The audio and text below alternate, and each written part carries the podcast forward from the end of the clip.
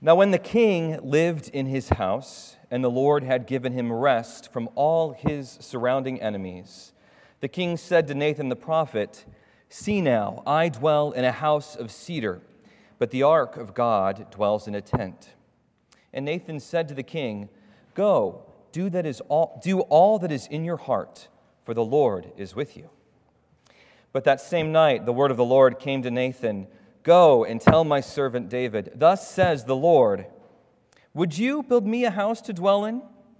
I have not lived in a house since the day I brought up the people of Israel from Egypt to this day, but I have been moving about in a tent for my dwelling. In all places where I have moved with all the people of Israel, did I speak a word to any of the judges of Israel, whom I commanded to shepherd my people Israel, saying, Why have you not built me a house of cedar? Now, therefore, thus you shall say to my servant David, Thus says the Lord of hosts I took you from the pasture, from, from following the sheep, that you would be prince over my people Israel. And I have been with you wherever you went, and have cut off all your enemies before you. And I will make for you a great name, like the name of the great ones of the earth. And I will appoint a place for my people Israel, and I will plant them so that they may dwell in their own place and be disturbed no more. And violent men shall afflict them no more as formerly, from the time that I appointed judges over my people Israel. And I will give you rest from all your enemies. Moreover, the Lord declares to you that the Lord will make you a house. When your days are fulfilled and you lie down with your fathers, I will raise up your offspring after you, who shall come from your body I will establish his kingdom. He shall build a house for my name, and I will establish the throne of his kingdom forever. I will be to him a father, and he shall be to me a son. When he commits iniquity, I will discipline him with the rod of men, with the stripes of the sons of men. But my steadfast love will not depart from him, as I took it from Saul, whom I put away before you. And your house and your kingdom shall be made sure and forever before me. Your throne shall be established forever. In accordance with all these words and in accordance with all this vision, Nathan spoke to David. This is the word of the Lord. Let us pray. Heavenly Father, you have entrusted us with truths that transcend all of us. For, O oh Lord, you have entrusted us with the gospel. Father, in the gospel of Jesus Christ, we are no longer worthless before your sight, but we have dignity, beauty, and meaning. And so, Lord, give these things to us today. As we come before your word, seeking to be instructed and taught by you, O Lord, may I as a man diminish. And, O Lord, may your Son appear in our midst. May we taste and see his glory and goodness as we consider the promises that you gave to his ancestor, one of his fathers. And, Father, as we consider their meaning in our life, O Father, might we delight and might we yearn for the establishment of the King of Kings and the Lord of Lords. In his mighty name we pray. Amen. You may be seated.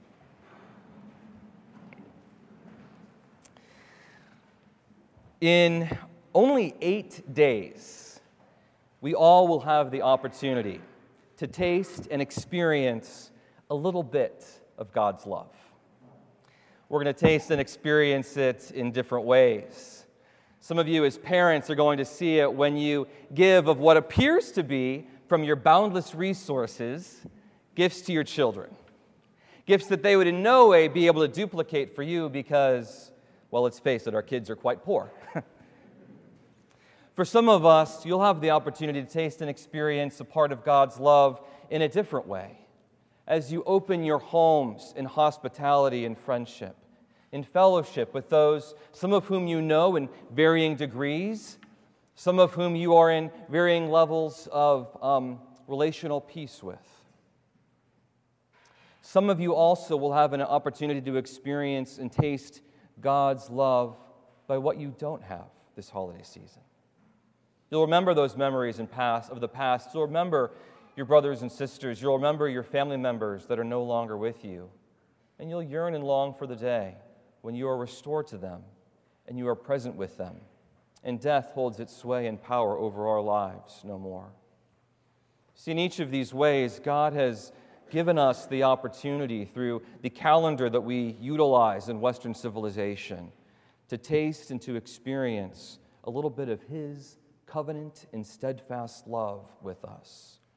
See, the concept of God's steadfast love is powerful and present throughout all of Scripture. And oh, once you start to undersee it, once you start to see it, you can't help but see it on the pages of Scripture everywhere. It's in the Psalms, it's in the prophets, it's unveiled and revealed through the ministries and through the lives of Abraham, Isaac, Jacob, and even here in our passage, we see it rearing its beautiful and glorious head all over again. You see, God's steadfast love, His covenant love, is given from Him who is far greater than all of us, who is immense in wealth and riches, who has no need of us or of anything. But out of His affection for us, out of His preference for us, He extends to us His mercy and love. He does it without expect, expecting anything in return, and sometimes knowing full well in the midst of doing so that we as people will fall short, will stumble, will scratch our legs, will even openly and outwardly transgress His law and His will.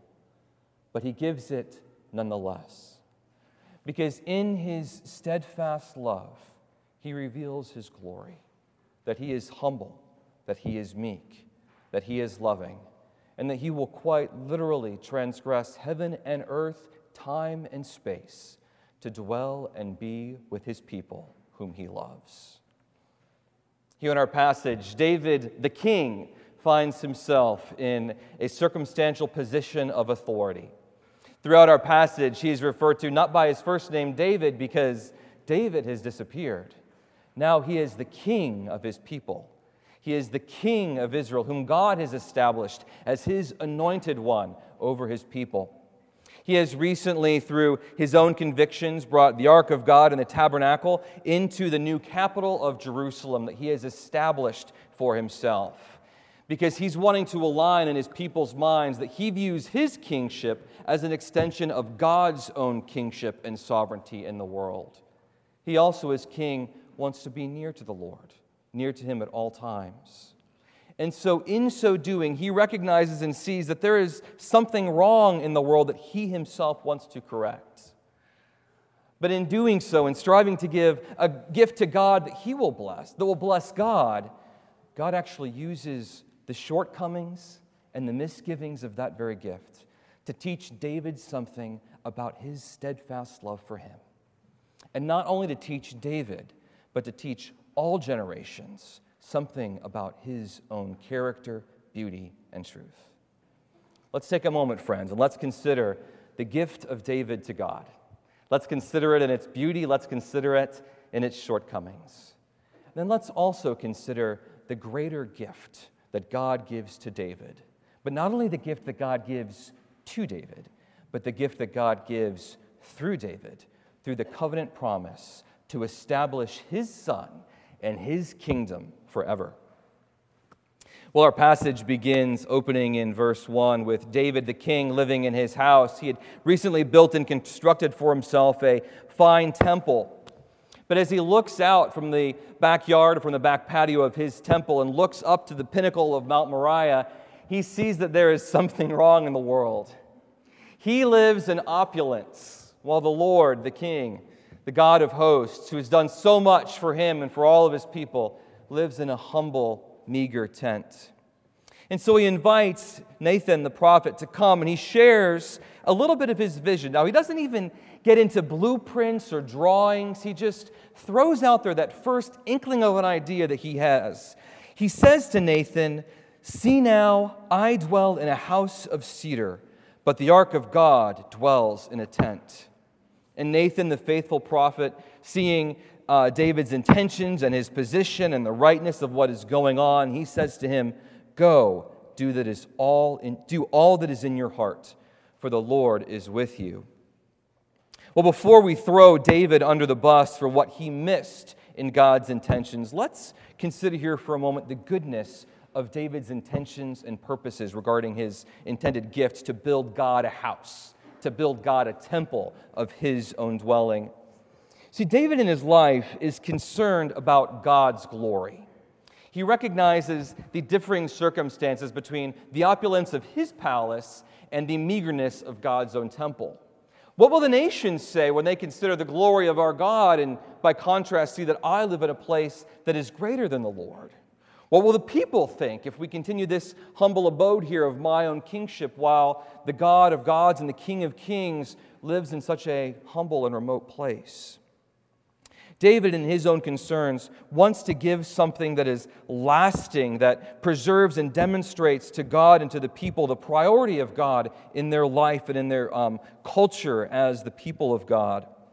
He desires to use his status, his resources, his time to go about building and constructing a temple that is fit for the God of Israel. Well, he also understands, secondly, that this is the next step in God's own redemptive purposes for his people. There's a key phrase that's mentioned here in verse 1 that when the king lived in his house and the Lord had given him rest from all his surrounding enemies. We see that parallel, those parallel phrases in Deuteronomy chapter 12.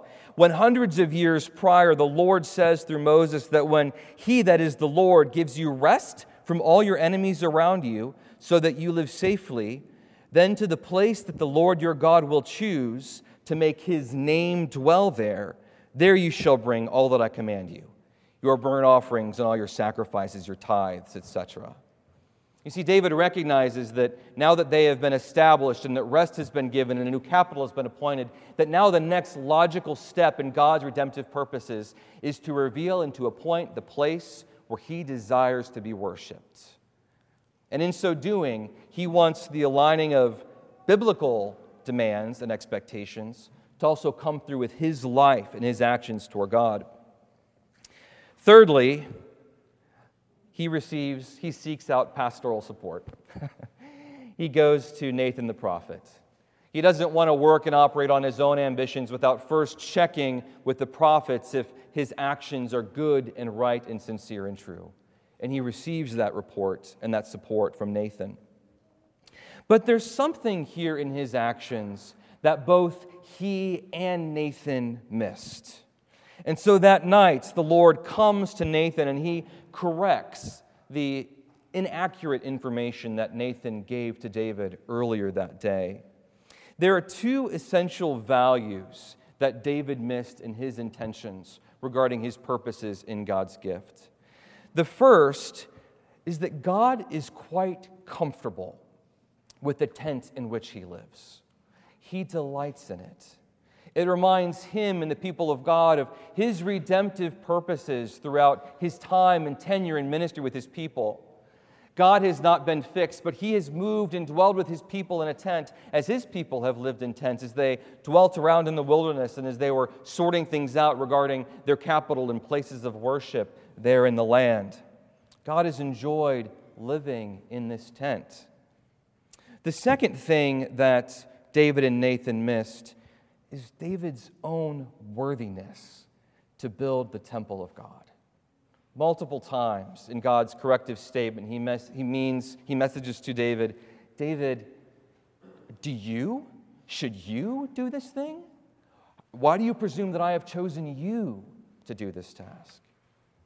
You see, here in David's intentions and actions to the Lord, he reveals things that we ourselves are sometimes also guilty of committing as we seek to give of ourselves to the Lord. Firstly, we can sometimes impose our expectations and our concerns upon God. The second thing that we can do is we can misread our worth in God's eyes to do the tasks that He has called us to, or that we sense He has called us to, imposing our expectations and misreading our worthiness. Now, we could go and spend much more time elaborating on those, but the key that I want to focus here on is when we find that we have fallen short in giving to the Lord. The purpose that He is drawing us to is to draw us to a new state of humility and openness before Him. I know that we experience and have experienced multiple levels of frustrations, hurts, disappoint- disappointments, and pains before the Lord regarding our actions, our missteps, the things that we've done, the things that we've left undone. And the purpose of all of that in our lives is for God to bring us not once, not twice, but continually to a point of humility and openness before Him. Learning humility isn't like learning how to count to 10. It's like learning a language. It takes time, it takes work. We must be deliberately about it.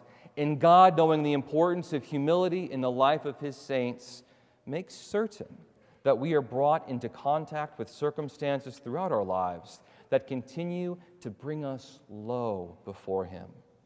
In so doing, the right ordering of creation, of God being first, and of everything else being second, is always maintained.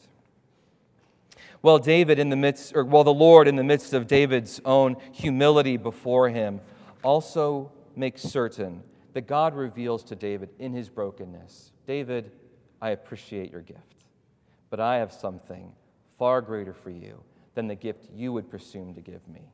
Yes, a temple lavished of cedar and inlaid with gold is certainly a beautiful thing, but I have something far greater and far more glorious in mind for you, for your line, and for all people. So the Lord goes about establishing his gifts and lavishing his gifts on David. And he starts with Nathan, firstly, giving him the right word to go to David and to correct his own um, false prophecy that he gave to David earlier that day.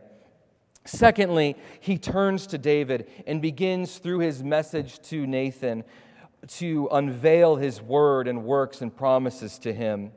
He affirms him, saying, First, go tell my servant David, David, your gift isn't what I want, but you still belong to me. You are still my servant the one in whom I delight. He then gives him a history and theology lesson. Oh boy, great. Nothing like a history and theology lesson. Well, when they're given to us from God, oh my, what a gift they are. The Lord begins to recount David's own story and his relationship with him. He says to him, in essence, David, I delight in taking paupers and making them into princes before my sight.